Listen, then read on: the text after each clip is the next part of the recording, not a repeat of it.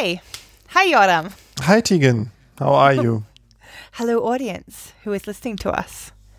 Welcome to Plants and Pipettes. We're a podcast where we talk about plant science. A I little think it's bit. already clear that I'm Tegan and that's Yoram.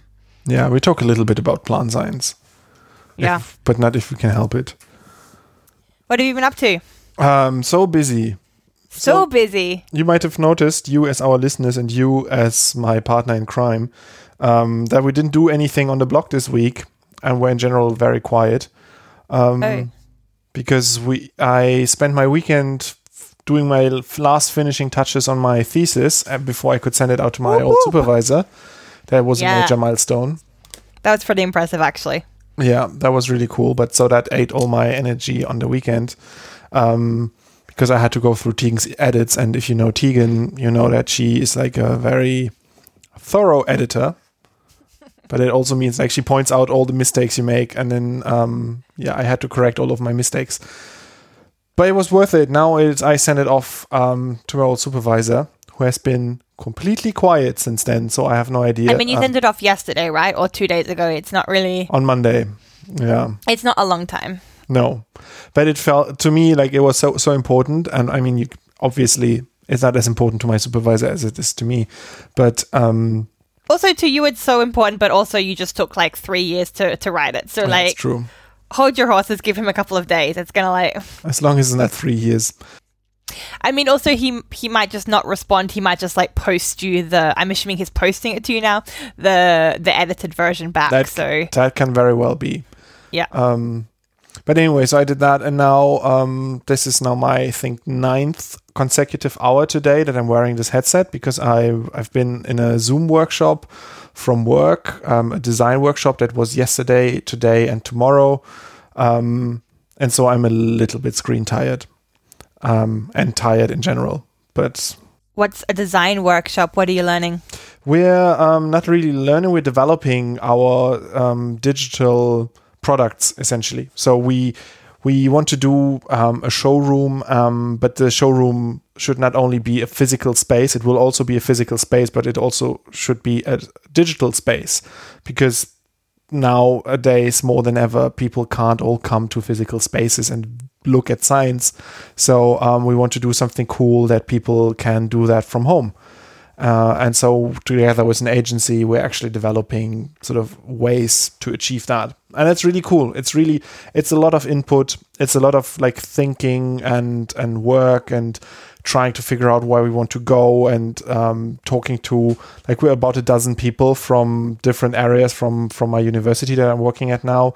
So um, all with different skills and expertise and interests and stakes and so on. And so we're bringing all that together uh, which is a lot of fun because I haven't worked with um, a larger group for ages, but at the same time, it's really mentally straining. Um, Do you find yourself also getting like socially strained as well from ha- interacting with all those different people? a little bit, yes, but I think overall I'm still more extrovert than most of them are. So uh, to me, I think it's easier than to the others because then I, I just start talking. Um, I'm definitely finding myself at the, the point of the pandemic where like meeting people makes me over respond and then like firstly confuse the people I'm talking to because they're like, why is this person just coming at me so so loud and aggressive? um, which I mean I'm already naturally loud and aggressive, but now it's like extra pandemic. Um and then it also exhausts me by the end of the day when I'm interacting with people, I am just completely done. Like yeah. Yeah, yeah, it's true. But at the same time, it's fun to be productive again.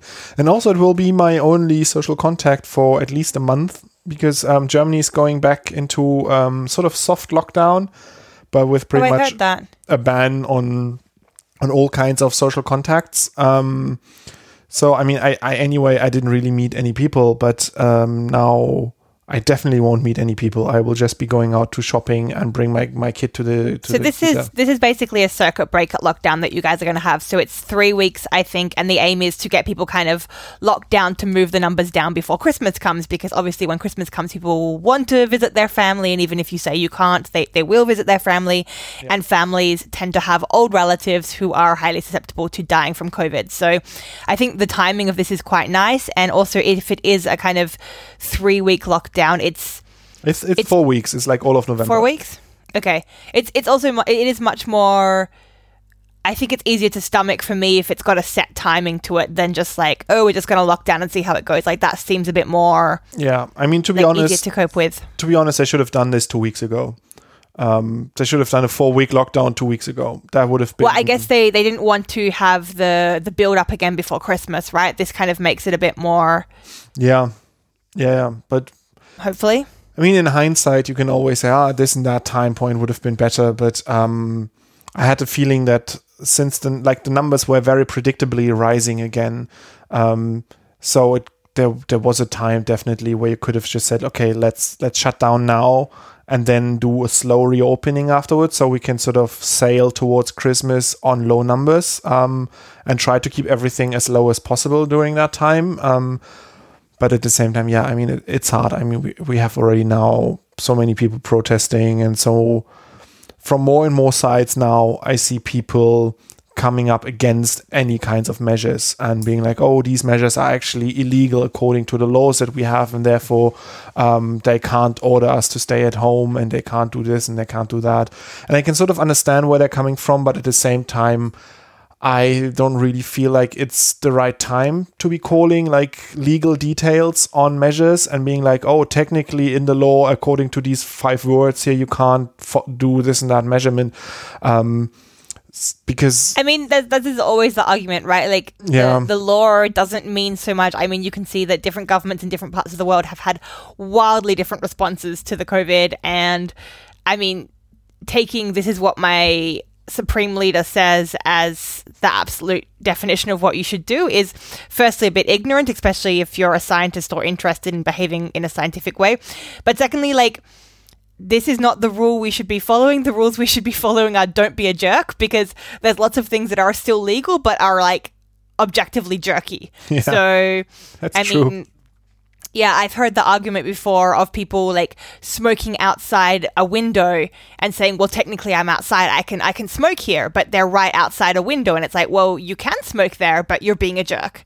Um, I can also like walk into your house and fart. I can do it, but I'm being a jerk. Like there's just there's a there's an extra rule of of common decency that should come on top of whatever our glorious leaders are telling us to do. You know? Isn't it a bit sad that our society struggles so much with just having a little bit of decency in terms of sort of like social interaction? Because that would be enough. Just being a little bit socially aware and nice to other people. I mean, Yoram, sometimes it's really hard not to fight in people's houses. That's just apparently the take home message, and I'm using that as a metaphor for blah blah blah, whatever.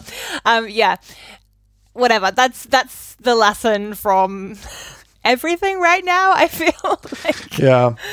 uh, yeah, it's been a long year, guys. Um, we're almost over, and it's going to keep going even when 2020 ends. Brace yourselves. Yeah, this Great is also um, the the last week before. No, I can't say that. before the election. I yeah before the let's let's just say the election and not any like draw any of the terrible outcomes that are on the horizon. Actually, let's not uh, mention them for for real. yeah, good luck, US. Try not to fuck it up. Yeah, The rest Please- of the world is really, really, really hoping. please please go go vote. Um, don't vote for Trump. Vote for Biden. Um, We we don't know if anybody from the US even listens to this podcast. like according to our stats, some people are from the United States who listen, and so please go and vote. I mean, uh, probably our listeners did vote already, um, but I, I've I've seen I've seen these these videos and pictures of spe- people uh, waiting for hours around like not one block or two blocks, but around like four or five blocks was the queue um, f- at the voting po- uh, station for the early voting, and I'm I'm at a loss for words because like I I never waited longer than ten minutes to cast my vote in Germany. Yeah, but that's because there's um. So my, my US colleague was telling me about this. There's there's fewer um posts ballot places for the early voting, so it doesn't like theoretically. I mean, maybe the voting system is not perfect, but theoretically there should be more. There's there's going to be more places for the actual voting on the day. It's just that for early voting there's limited spots, so there's more likely to be longer lines. And obviously, like if you go on a Saturday, everybody else wants to go on a Saturday as well. So It would be good if there would be a system in place where you could maybe like put your vote, uh, like cast your vote, put it in an envelope, put it in like a box, and a Oh, person transports it somewhere, and then it's counted properly with no problems. That would be a good system. I don't know. I understand why people like, given all of the the drama that Trump's making about the mail-in voting, and you know when to count those votes, blah blah blah. I I understand why people are I, I'm not blaming the nervous voters. about doing that, right? I- I'm not blaming anyone who's standing in line for the early voting sta- polling stations. I'm I'm blaming those who break the system of um, safe mail-in voting, something that we have in Germany also for ages, and and it works, and we don't have like fraud. And Yeah, it's but, very, like- like Not to turn this back on Germany, but I feel like there's like an over obsession with snail mail in Germany. Like there's a, a bizarre love affair that has continued. I mean, for for I would say decades after snail mail has become largely redundant. yeah, but for something like a democratic election, it's sort of an advantage to still have a working post office. You know what I like? The system where you all have to bring colored shells and then you put the colored shell in the box. all I'm saying is I'm I'm with our um with with our people in the United States. I'm I'm what is it like crossing my fingers, knocking on wood, holding my thumbs. I'm I'm I'm really hoping for the best. I'm I'm with all of the people for whom it's becoming really an existential question right now and not just a political question. And keep on fighting the good fight and we're with you. And next week we will know hopefully more, hopefully good news. Um, but it's it's it's a weird time now. It's it's a very I don't know. Even though I'm only sort of tertially or even less than that affected, um, I still feel anxious about next week. So um, I mean, it, it does affect the world, right? I, it's like yeah, that's just the reality. And I mean, I know Australia, our government has a really bad tendency of just copying everything the states does. So, yeah. Um, also, standing by you, like, good luck to everybody, all our friends in Poland who are also fighting the good fight right now. Also, kind of horrible things happening there. So, yeah. yeah. But maybe let's do some science because yeah that w- that was it for today with the um like devastating state of the world. Um let's look instead at the non-devastating state at the beautiful state of plants.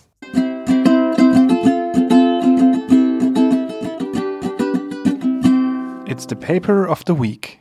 Today tegan chose a paper and it's a cool paper uh, i guess. Um it's It's called Calcium Dynamics During Trap Closure, visualized in transgenic Venus flytrap. It came out in Nature Plants this month in October, um, and it's by Hiraku Suda and colleagues with the corresponding author Mitsuyasu Hasebe. The reason we're doing this paper is basically because um, we're looking for something to present, and this work has been doing the rounds um, on all of the different internet sites related to plant science.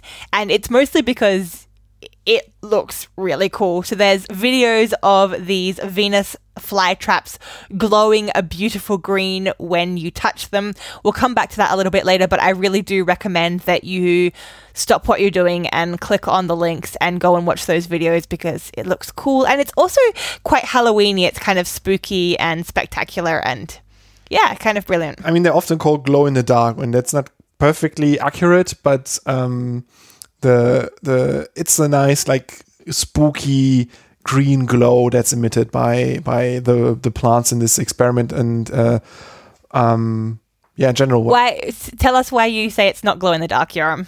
because um, it's a fluorescence and fluorescence need um, an inducing light so you have to shine some light on it of one color and then the light that's shine, uh, sho- shown back the light that is um, emitted from your fluorescent object or plant it's a different color. So you put in like blue color on it and it shines green color back to you.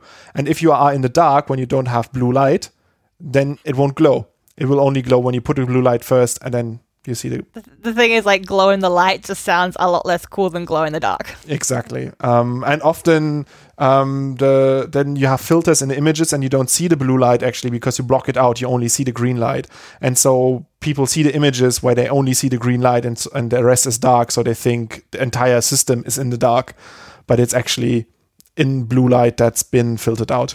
Yeah, so we chose to do this because it's kind of cool and glowy, and of course, also it has this movement of plants, which is always brilliant. Um, I read a review actually about plants that move, and it has this really nice description about how plant movement captures the imagination as such behaviors are unexpected in otherwise often quiescent creatures, which I found quite poetic. But yeah, I think we can all agree that plants that move and snap around are, are pretty awesome, right? For me, they always came up about the questions like, "What is life?" And then people were like, "Yeah, something that moves." And then, "Are plants alive because they don't move?" And then he's like, "But look at Venus flytraps; they do move, so plants are alive." Yeah, but I do want to add a little point in here that like actually all plants do move. They just move in a different timing than what we see normally. So yeah, just just to put that in there. Yeah, so the plant that we're talking about, um, we mentioned already, the Venus flytrap called Dionaea uh, muscipula. Um, and it's the, I think, the one of the most iconic um, carnivorous plants. Um, they have these little, like, the structure looks like if you put two hands together with the base of your hand um, and then stretch out your fingers, then you pretty much have a Venus flytrap. And then when something sits in the middle of it, um, your hands come together, your fingers interlock, and then you digest the insect in your hands. And this is what happens with the Venus flytrap. Yeah, I don't think a Venus flytrap could realistically eat a bear. Like No, a you- very small bear, maybe. Like really, really small. Uh, a water bear, maybe. You would need a couple of fly, Venus flytraps to eat a bear. Yeah. Um, and one of the cool things about the Venus flytrap, this closing mechanism, is that it's been shown in the past that you don't just touch it once to make it close. It actually has to be touched twice. And the second touch should happen within 30 seconds of the first touch.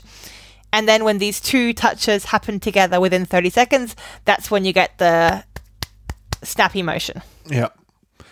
And twice is um, a very important adaptation that it needs to be touched twice. Um, because if you imagine like anything falling on the plant and it would close, um, first of all, the trap would not be available and to actually catch an insect. Like if you imagine like a little twig falling in there from a tree above.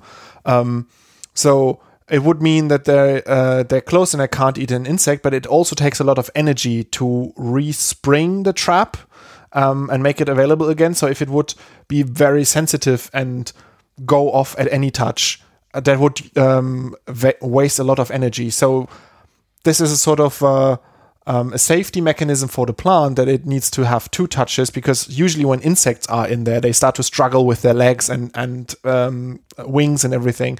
So they will poke the plant multiple times, um, and that is a very safe trigger, like a safe um, sensation to know that there's actually an insect in there, and it's now it's a good time to close and eat the insect. Yeah, so the point of this paper is basically trying to work out what the the system is that kind of first senses but then mostly sends this signal from the point where the plant is touched to the kind of parts of the leaf blade that actually are involved in that snapping motion. And this is previously unknown, although I say unknown, but actually there has been some research before this paper which shows that there is some sort of spread of like mechanical stimulation leading to like a, a- an action potential that spreads through the leaf lobes. Um, and this comes from initial touch at little sensory hairs. So actually inside those kind of hand like openings on the palm of the hand there are small hairs that get triggered by bugs thrashing about. And the second thing that was previously known is that there were some hints that the the signal that was spreading throughout the leaves was potentially calcium. And this is because there have been some uses of chemicals that block the ability of calcium to be sensed, and this has in turn blocked the leaves from closing. So that's a good clue that um, you do need calcium to make this closing happening. And it would not be the first time, um, or not even it would not. We we know it's not the first time. Not the only plant that uses calcium. It's a very common trigger in plants. Um, I remember a story in Arabidopsis, so one of our favorite lab rats, the, the small weed, um, that when it's when it's touched or when sort of things nibble on it, like insects nibble on it, it sends calcium waves throughout the entire plant. You can sort of see them emerging at the point where the leaf is damaged and then spreading throughout the entire plant, so that also areas far away from where the where the insect is eating, they can uh, ramp up their defenses and react to to the danger. Um, and so this is a very common thing that we know that plants do that they use this, these calcium ions to have a long distance signal signaling from somewhere where something happens to the far end of the plant that um, wants to react to the thing that happens. Yeah, so in order to see if there was the movement of these calcium signals throughout the plants. The author basically put a fluorescent protein, so a, a protein that glows in the light, as Joram previously explained, um, inside these Venus fly pl- traps. But this specific fluorescent protein is one that requires calcium in order to glow, which means that when any wave of calcium hits it, suddenly you get a glow. So you can see these kind of like bursting ripples of glows throughout the plant as the calcium travels throughout the plant. And then once they had put this um, this fluorescent protein that's calcium sensitive into the plants, they then basically did a whole lot of experiments which involved poking the plants and seeing what happened in terms of calcium movement. And uh, when you watch the video that that goes along with that, um, it's really fun to see because you see sort of yeah in the dark, as we said before. I'm not going into the details again, uh, but you see like an opened uh, Venus flytrap in in the dark. You can hardly make it out, and then it's like a little little red tip, like a, a tool that they use to poke it um, and they poke it once and you get like i think it's a it, the, the video is sped up but you get like um, a subtle burst of green signal coming from the point where the tip uh, where they touch the plant um, but it stays open and then they touch it again and then you get like a more intense green and then the trap actually closes um, and it's a it's a very like simple thing to observe but so impressive um, because it yeah it summarizes the whole experiment so nicely um, so yeah, go and check the the video that we link in in the show notes. Yeah, and Joram mentioned that the videos are sped up, but one of the things the authors also did was actually calculate how fast these calcium waves were traveling through the leaves as a signal, and they found that it is like pretty rapid in terms of plant signals. So it's actually um, 20 to 50 times faster than the similar signals that have been seen, for example, in our favorite lab rat, Arabidopsis thaliana. Um, as Joram also mentioned, they could see with this um, fluorescent protein and the calcium signals that when you first poke the plant, you get a signal that spreads throughout the plant, uh, the leaf, sorry. But then when you poke it again, you actually get a second signal that comes not only faster than the original signal, but also with intense, um, increased, sorry, signal intensity. And you like we mentioned it before, and um, you said it again now with what's up with the the 30 second window? Like do the plants have a little like stopwatch? How do they do that yeah, so basically, in order to close, the scientists suggested that you need to have this second very high um, signal intensity of the calcium, but that seems to be building off the first wave. So you imagine kind of a first push which brings it up to a certain level, and then a second push that brings it higher. But in between the first and the second push, there's actually a decrease of the signal, so like a decay in the amount of calcium that's kind of traveling through these cells. And because of that decay, if you wait longer than 30 seconds approximately, you actually lose too much calcium so that when you do the second push, you don't get to build on that first push enough and you don't get above that threshold that causes the closure. And it's one of these very clever ways of, of getting timing in in molecular systems. Um, I always like that because we like we have devised all sorts of ways to measure the time um, in all kinds of like periods that we want to dis- uh, distribute time in. But um, living things, they also often need a timed response, and it's often these concentration curves, um, this balancing of producing a signal and reducing the signal, and then um, having receptors that only are triggered at a certain concentration. And so you know when this concentration is reached, a certain time has passed, and then you can adjust your metabolism to it. Um, and this is to me a very impressive example of that with these like um, this like buildup of like overlay of two signal curves, and only if they sort of um, additive like have an additive overlay, then you actually reach the concentration that you need to trigger um, the signal. Um, yeah, and I guess that's like an element that we discuss quite often that like in reality within the cell and when we're speaking of molecular things you don't have this obvious on and off you tend to have like going up and going down and you know moving to different places it, it's not these absolute binaries as kind of fluxes of everything. And this is a nice demonstration where a flux building on another flux ends up with a little snappy motion. So that's really cool. Is there anything else that you want to say about the study um, I think the the key to this study is the fact that they were actually able to get this um, fluorescent protein that responds to calcium into the Venus flytrap in the first place. So, getting fluorescent proteins into plants is a fairly basic thing. Um, it's something we do quite often. It involves like getting these genes, which then make protein. So, it's, it's genetic transformation. But this is pretty easy for basic plants or, or common plants that we use in the lab, like Arabidopsis, but it can get tricky when you have sort of weirder plants. So, a large part of this study was actually developing the transformation system, which allowed this fluorescent protein to be expressed in the plant in the first place. Another really th- cool thing that I liked about the plant is uh, the, the paper, sorry, is just the fact that the authors mentioned that there were some limitations to their system. And this is basically that they could see this green flush going throughout the leaves, but it was kind of difficult for them to work out at what which layer um, of cells within the leaf the the flush was occurring. And that's basically because in order to look at cell layers, you have to cut up leaves into thin sections. But when you start cutting Venus flytrap leaves, they think they're being prodded and they also send off green um, signals. So you end up with a lot of problems. So I thought that was kind of a mm. acute issue that they had here. So for, for students, it's a very straightforward thing to transform Arabidopsis, right? And so um, it's really impressive that they managed to do that with a non-model organism, and then even with one that, whenever they try to manipulate it, it sort of closes up and it's like, no, you can't look at it today.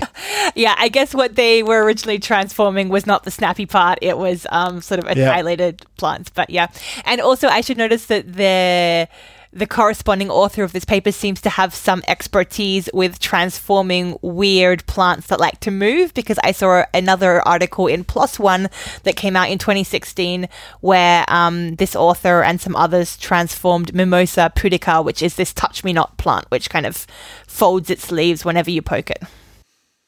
Yeah, and touching is something that we talked about on Plants and Pipettes for uh, a couple of times. Um, so we have a story, for example, about um, I think yeah, it, was uh, it was once on a podcast, I think over a year ago now, um, but also recently um, uh, as a blog post about um, touching Arabidopsis plants and seeing how how they react and measure measuring there, and then also um, about mimosa. So we link that as well. You can look at these. I just remember another story that we had about um, these micro vibrations from caterpillars on on plants. Oh, yeah. Um, that were also sort of a touch. I mean, they were eating the leaf, but what was actually sensed, they could show that that it was the vibrations of the eating that the plant could sense and react to, and not the damage of the cells. Um, so um, plants are actually quite touch sensitive, and um, some of them do that ve- react very fast that we can observe it, like uh, mimosa or um, the Venus flytraps. But others they have much more like subtle ways of reacting to being touched by us or the environment. Yeah. Um, so that paper was called Calcium Dynamics During Trap Closure Visualized in Transgenic Venus Flytraps by Hiraku Suda and colleagues that came out this month in Nature Plants.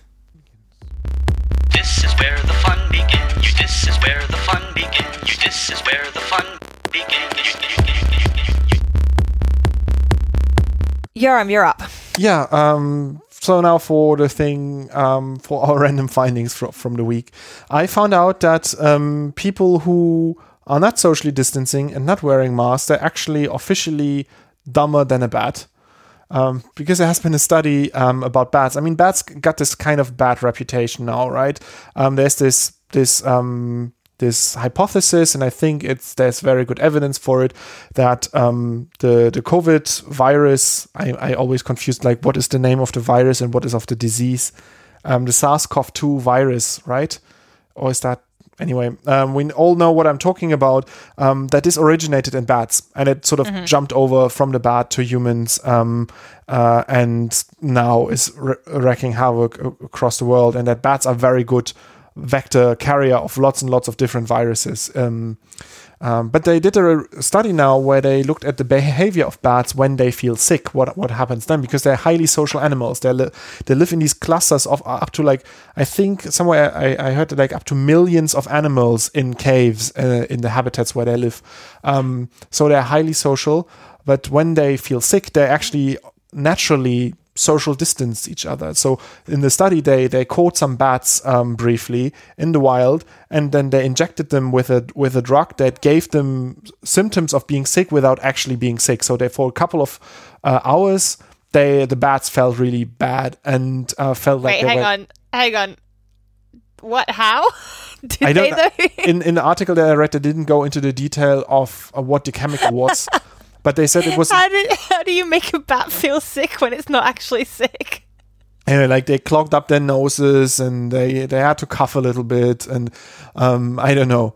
Um, but they, they said it was very important that they they um, injected them with a substance to activate their immune system, which made them feel sick for a few hours, but didn't cause any real disease. Is what ah, okay, the article so they triggered says. They triggered an immune response then. Yeah, but not a Okay. with no pathog- pathogen.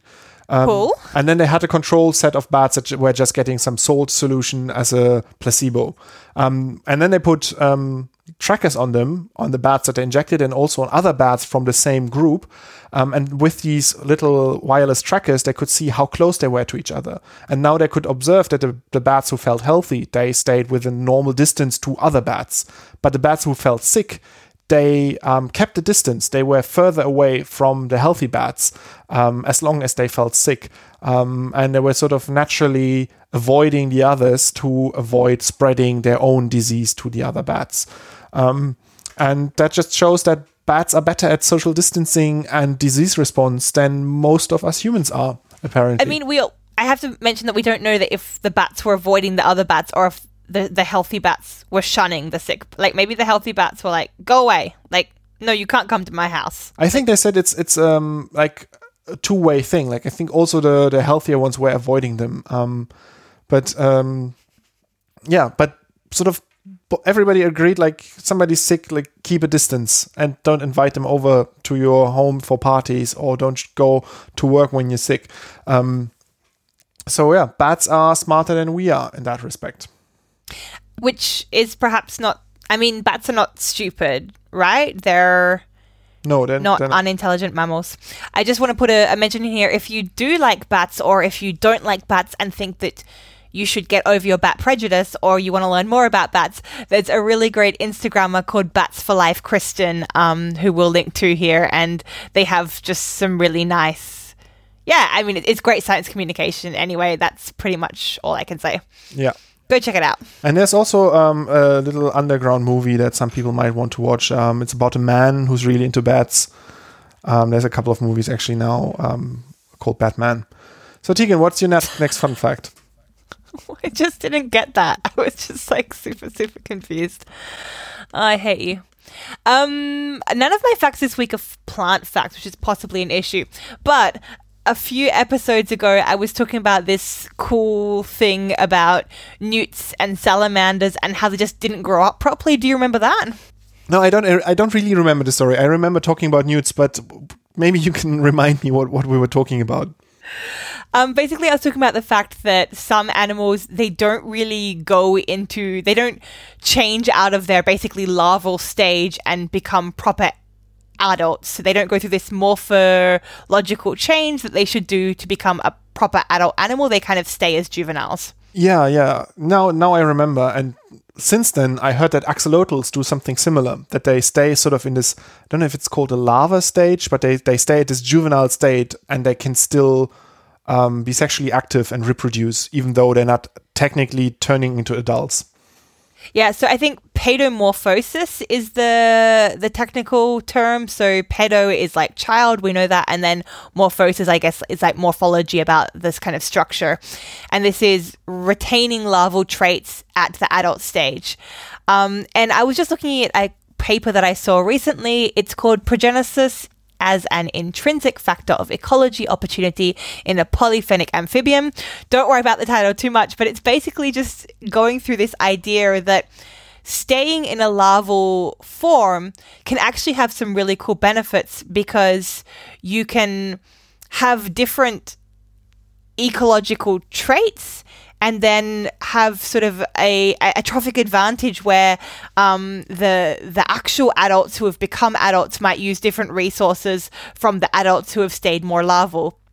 And there's another element of this also, um, which is part of this paedomorphosis, where um, the organisms just basically stay quite small and again, having a smaller body sizes can actually be beneficial in different environments. So yeah, mainly that they can occupy different niches than the these like real adults, um, and yeah, might kind of get something out of that, and therefore have a fitness advantage. So it's it's kind of a cool. To me, it's just a really bizarre idea that you would stay juvenile, but then if there's some benefits of it, if you can imagine that going to an adult stage requires you having like needing new food sources or needing new habitats and those are not available maybe like having a certain amount of the population not do that in an evolutionary context makes sense. Mm-hmm. i don't know it's it's to me i find it really weird and fascinating. It's just yeah. not something i'd ever thought of before and it's bizarre. Yeah it's really cool. It's like a very optimized way of using the ecological niche that you have the resources that you have and um yeah i wonder if it's also dynamic. I wonder if they can um, react if like one year sort of the resources that the larva stage requires gets more scar- scarce that then more of them transition into the adult stage where there's more resources and vice versa. If then the adult res- resources are depleted more that they then stay longer like more of them more of the population stays in the larva stage.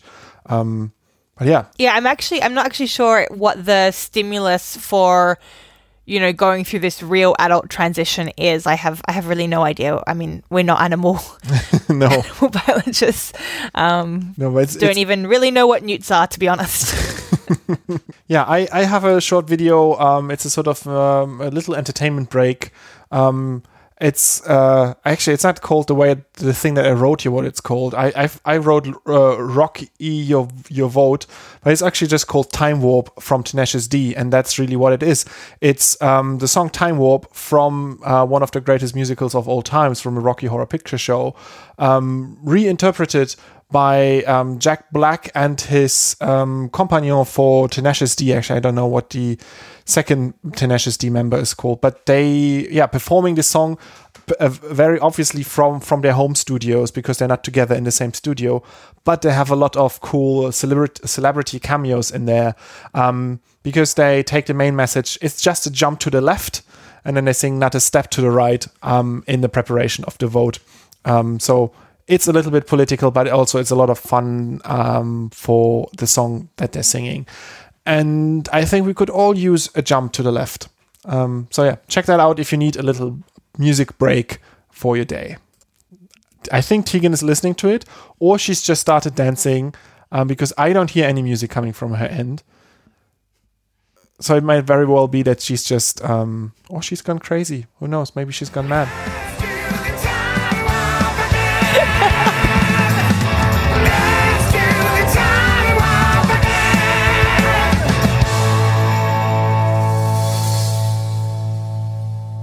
I have a short story about um, new research that has been done about the carbon sink capacity in China, especially in some Chinese forests in some regions um, that were grossly underestimated. And that came as a little bit of a surprise for the field. And I can only sort of uh, quote and recite what's written in the article because I'm not from the field of carbon sink research. Um, so I can only tell you that researchers were surprised that um, that they um, that they identified forests that account for a little over 35% of China's entire land carbon sink just in these uh, in these forests that they sort of reassessed for their capacity to bind carbon. Um, and that's making the rounds now in in this sort of in this this what's the word for it in this niche of expertise of scientists um, and it's, it's, pretty cool because they integrated a lot of like satellite data but also on location analysis to properly assess how much carbon is actually bound in these areas. And um, what's important to know now like first of all they they gave some some measurements in petagrams which i find a very interesting unit um, that i never came across uh, before. Um, a petagram is a billion tons um, and the total capacity let me just see if i can pull this up from here so interestingly is that it's about a, um, a sink for my for 0.35 petagrams so that's 350 million tons of carbon dioxide per year that's additionally sequestered in there. Um, and that's just to put that into perspective, that's about an order of magnitude less than what China is emitting right now. But China has vowed to change their emissions to be to reach the peak before 2030 and then to be carbon neutral by 2060, I believe. Yeah. Um, um, so this was an announcement that came quite recently, actually. Yeah, and so these forests, um, I mean, they don't actively help. I mean, they don't, they can't really use them because they there's just a natural fluctuation that you have like in um, during their growth time the forests take up carbon but then they release it again so the net sequestering is actually much smaller than sort of the the flux that goes in and out of the forest um, but it's still important for modeling, for assessing of um, carbon sink potential and so on to have accurate numbers. Um, and this new research really helps with having these accurate numbers to have a good understanding of the the potential that we have of um, or where we can bind carbon and which areas we have to protect. But if you because if you imagine now removing these forest lands, that would release um, an insane amount of carbon dioxide that's currently bound. So all of these things are important then when it comes to real life decisions about what to do with land. Yeah, and as always, finding out that we have more carbon uptake than we previously thought is not a free pass to start burning more fossil fuels. Yeah. Um, yeah, yeah, that's why I said that it doesn't mean that now we have this amazing carbon sponge and now we can emit emit whatever we want because sort of the the actual amount of carbon that's deposited per year is very fairly small. I mean, it's still millions of tons, but it's as I said, um, an order of magnitude of just what China is um, emitting, uh, plus like all of the things that are the other countries are emitting. So um, even though it's a massive carbon sink, it's not something that's massively sucking carbon out of the air. Speaking of China, I have a fun fact that is about pandas. And apparently, this is from IFL Science. And apparently, for the first time ever, pandas have been filmed mating in the wild. Oh, creepy. For the first time ever. No, but how is that not incredibly unbelievable to you that nobody has ever caught pandas getting it on in the wild before? From what I've heard is that they are incredibly bad at getting it on. So I can imagine that it's just a rare occurrence. Um, and then especially when they re- when they sense that people are around, they're even more um, put off and not doing it.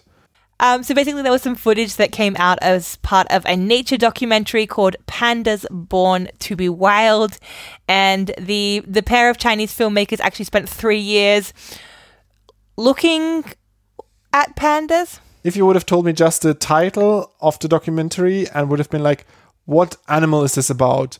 Born to be wild, I would not have guessed panda. To be honest. Yeah, but having said that, if you say pandas born to be wild, you can at least get some inclination that it might be about their sex lives, right? That's something slightly like yeah indicative. No, no, just me, just me. to me, it would be about motorcycles and stuff. Okay, yeah, pandas riding. Okay. Um. Anyway, the filmmakers and scientists managed to document the courtship, which could be helpful in understanding why pandas don't breed very well at the zoo, so the courtship was quite lengthy and it involved quite a lot of different steps like roaring, snarling, marking with scent, and then fighting among different males. And there's some suggestions that maybe this actually triggers the female to even ovul- ovulate in the first place. So, yeah, maybe this explains why we can't do it in the in captivity. So maybe it's not the panda's fault that they don't breathe in captivity. I always thought, like, to be honest, I always thought it was a bit their fault. I thought they were a little bit of an evolutionary dead end because they don't know how to breed and they're also not super good at eating and or moving. So they. I was definitely frigid shaming pandas.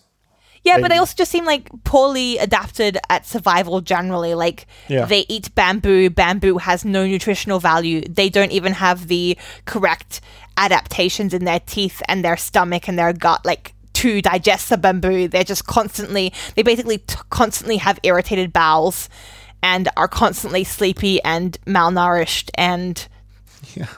they also don't want to have sex and make more pandas. So I wasn't really on the panda side, but having seen this, maybe they're okay. You, you you have more respect for them now that you know that the females only ovulate when the males punch each other in the face and urinate on places. That's a good point. I will have much. I, I have even less respect now if I imagine like like if if human women were only ready to mate after a bar fight that ended in public urination, and then the female the the the human female would be like, oh, this sounds like a very good mate. I can't say that I I have the highest of of thoughts about this. Yeah, but I mean, like if if you think about it in terms of it's like you being put in, I don't know, a, a plastic bubble that's filled with lobsters with another human female and told, okay, now go, like make more humans. Like maybe it's just very confusing to them why this is supposed to be a sexy environment when we're trying to make them mate at the zoo. So that I find a bit more understandable. Like When they actually just want to punch each other in the face and it's not it's not about the punching specifically it's more about we haven't been making the right romantic atmosphere for them to get it on Yeah. Yeah, maybe we can learn from that and then help them to not die out. Um, so yeah. As I said, we just have so little sympathy for them yeah, they're pretty cute even there, like I could name a dozen animals that are cuter. Like a baby Tyrannosaurus. Like it's so unfair that Tyrannosaurus are extinct and pandas are kept alive when baby Tyrannosaurus are objectively cuter. Yeah but they've got those ridiculous little arms don't they at least pandas have arms Yeah, but they don't use them. Like you can't blame a T-Rex for not using their arms because they're so tiny. But a panda has like everything. They have everything there for them. They're just not using it. They just um. Anyway, I don't want to hate too much on pandas than I'm already doing. Okay so i have um something for you i'm going to give you a link can you click on the link um it's at scientistsquirrel.wordpress.com and I want you to try to pronounce the scientific. Yoram is usually our scientific name expert. He actually um, studied Latin at school and is very wise. So, can you see if you can pronounce this scientific name of a newly described myxobacterium? So, a type of bacteria. Um, I'll do the first bit. Myxococcus is the genus name. So, I've done half. Now you do the second half. Lanfer. I mean, it's it's. Fr- I could cheat and read from the image above, but I'm not doing a Guggery Vildrobulantisliogogocensis. It's named after a place I can tell from the image, and it's a Welsh place I can tell from the weird word it is. It's one of these places that has more than all of the letters of the alphabet in it. Um, and there's actually um, a sort of pronunciation guide below that, like uh, of, on this. Like, um, I think it's like a station sign from a train station. It's Lan via Pool Guin Gilgogger Uquin Drop Bool Landes Iogogogoch, I think. Um, and that's what the bacterium is called uh, after, like named after, because scientists are evil. Well, I mean, it's in this case, it happens to be named after the place where the bacterium was found, I believe. Yeah. And I mean, so in this, this, is case, I would rather recommend renaming the place rather than the bacterium. I mean, so so Welsh is can be quite a difficult language, I would say, um, and it's also not so commonly used. But it's it's nice that it is using kind of the the language of the place, not kind of an adopted name. And anyway, so this is this is um, a new species which has now potentially the the longest name, the longest Latin name of of any species. So it's 73 letters in total. It just Um, means for the researchers that they will never be invited to any conference. Like, imagine Why? giving a talk about this. Um, no, they should be invited because they can say it properly, right? You only have like a 20 minute slot and you're using half of it to pronounce your bacterium name. I don't think they are. I think like they know. Anyway, this is part of a bigger argument. So I'm going to link to another article which is came out in Communications Biology. It's um, entitled "Restoring Indigenous Indigenous Names in Taxonomy." It's by Gillman and um, Shane Donald Wright. So Len Norman Gillman and Shane Donald Wright. And it's a discussion of the fact that a lot of the species that we have, their Latin name, so this genus and species name, is named after the person who discovered them. And I'm using discovered in sort of inverted commas because the discovery was very often by a white colonizer. And this is incorrect. In most of the cases, the species that we have in the world were not discovered by British men coming to Australia. Those species have already been discovered, been known, and in fact been named for decades, centuries, millennia before these dudes rocked up. Yeah. So I think this is actually an interesting argument, especially because the way we do our naming this um, Linnaeus system, it is very specifically there's there's very strict rules that the name given to the species should be the first name given to it. So if there have been three or four different names um, of the species attributed back in the days before we had the internet, then the one that was was first there gets the right to to be the name of that species. And if it's like the first species in the genus, it gets to, to claim the whole genus, right? Which, if we we go on these these own parti- these these very particular rules, means that we should be incorporating original names. I mean, it's it's really an argument for trying to get the original names into the scientific names instead of getting the name of some random white guy who funded a trip to a country that that person never even saw, right? Like, Yeah. okay, I'll put a link to the article in the show notes if you guys want to check that out. I have a, a, a final short recommendation, another video today. Um, uh, and I stumbled across it. Actually, I don't know what, what I was researching, but I um, came across this video about the electron transport chain uh, and what it looks like in a cell. And what I quite liked about this is that usually when you have sort of molecular schemes, you have these oblong blobs of different colors and you say like okay the red one is complex one and the blue one is complex two and then you draw arrows how they go like something goes through them. Um, and it's very abstract and it helps us to understand the mechanisms but to me it gives uh, only a very bad impression of what it looks like in a cell. So but we know what these things look like in in real life from crystal structures. So um, we can actually draw them accurately. And in this short video, um, they put together the electron transport chain that happens in mitochondria, and so therefore in pretty much all living things, um, there is some sort, some version of this electron transport chain, even down to bacteria um, that don't have mitochondria. Just don't misunderstand me there, but like um, this is one of the most conserved energy metabolis- uh, metabolism pathways, and they show how um, electrons are channeled through there and how other things are channeling um, sort of ca- uh, yeah pretty much electrons across there and how that helps to generate um, energy or to convert energy that the cell can use it. And um, even for me who has looked at so many of these different diagrams I didn't come across, uh, I never came across something like this before, where you can actually see the crystal structures actually the closest image that we have to what a protein would really look like, um, and then see them in action and how they behave. And there's also like ATP synthase in there, which is a really cool con- uh, enzymatic complex that actually turns like an, an engine, like a machine. It rotates, and uh, when protons are pushed through it, and that it uses sort of the current of protons as like a like a water wheel um, to convert um, some molecule into a higher energy form of the molecule that can be then used in the cell. Um, so go check that out if you have any interest in that. Want to see what it really want to get some idea of what it looks like in the cell.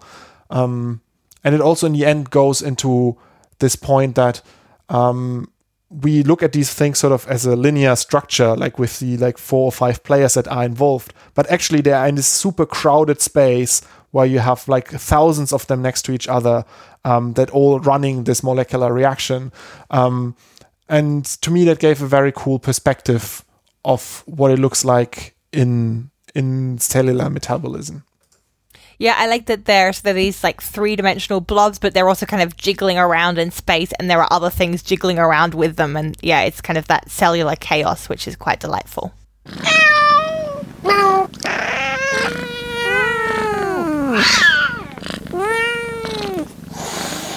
Cat fact. Every week, Yoram asks me, "Do you want the cat jingle?" Yes, yes, Yoram. I always want the cat jingle. Um, I actually can't believe that we haven't talked about this before on last week's podcast because I've talked about it with literally everybody else I've interacted with, and it's the fact that um, there's a new set of Nazca lines found in Peru, which are cat shaped. So, if you don't know what the Nazca lines are, they're these beautiful etchings in the earth, which are just massively large, and there's a whole lot of different ones. So, I mean, there's humans, there's bird shapes, there's, yeah, lots of different things, I guess. And, And the crazy thing about them is that you can best see them from the air, which puzzled people for a long time, right? Because well, I mean, yeah, you can also get a fairly good idea of how they look from a hill. This yeah, is, yeah. I mean, they're they're amazing and they're an a nice demonstration of of past cultural dedication to beauty and art. Um, they're not made by aliens. In case any of you are thinking that, that's how how do you know that? stupid and unrealistic. I mean, there's this, this thing where people always try to, oh, the pyramids were made by aliens. Yeah, maybe you're just not appreciating the degree of technology and skill, and okay, a lot of slave labor also, but like, it's kind of a gross underestimation of the culture at the time to say that mean, aliens must have come in and done this, right? Like, this is a nice thing about a cat that was found in the side of the hill. I like it because apart from being a cat, it also looks just a little bit like a kangaroo. Um, and it's about 2,000 years old. It's not as big as some of the other Nazca figures, but it's still pretty impressive, I would say. And we're, we're always happy to see cats. Did you read why we only discovered it now? Um, I would imagine. I mean, these are fairly big structures that you can see from flying above them. Why did we only discover it now? Was it overgrown with something? Um, it's just was only really faintly visible, so it's kind of on quite a steep um, slope that's got some like natural erosion happening. So it's they sort of had to clean it and then conserve it to actually see the the figure properly. But cool, yeah. So it's a 37 meter long cat. That's the best kind of cat. Yeah. Um, with that, uh, we're at the end of today's show. Um, if you want to get in touch with us, you can find us on social media. On Twitter, you can talk to me. That's at Plants Pipettes. On Instagram and on Facebook, it's me. It's at Plants and Pipettes. We also have a website um, where you can find new articles about cool stories from the world of molecular plant science. As I said at the top of this show, this week we've kind of been busy with other stuff, but usually you find around two new articles every week. Um, and we have some cool Well- stuff on there. Yeah, I mean, this week we've been running the Halloween stuff that we wrote last year. So talking about yeah, check that the out. scariest plants that there are out there, and also some weird names of plant genes that scientists have come up with over the last years. Yeah, we will link those um, in the show notes. And uh, um, there's another one that I wrote, I think already last week. Must have been last week. Um, that I just want to mention because I want to sing it. It, uh, it could be witchweed, some evil witchweed. That wasn't singing, Yoram. But anyway, um, I hope some of you recognize that reference, and I'm proud of you. Uh, you can also, when we say something wrong, like I do most of the time, you can contact us and and uh, leave leave comments on the website or just um, message us. We're always happy to hear from you, hear feedback, or if you have other input, other things that you would like us to talk about, um, send us a mes- message. It's much appreciated. Uh, opening and closing music is Caravana by Philip Gross. That's all. And with that, thank you. Goodbye. And goodbye.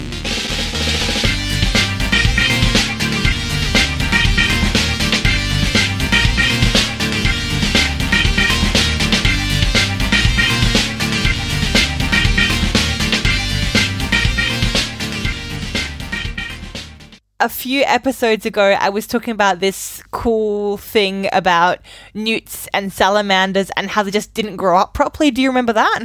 I remember uh, the word newt and that I had to look up what a newt is because it's um I mean yeah I didn't I didn't know that uh, and then confused me very much when I thought about going to a newt beach. Yoram. Cutting that. I hate you so much.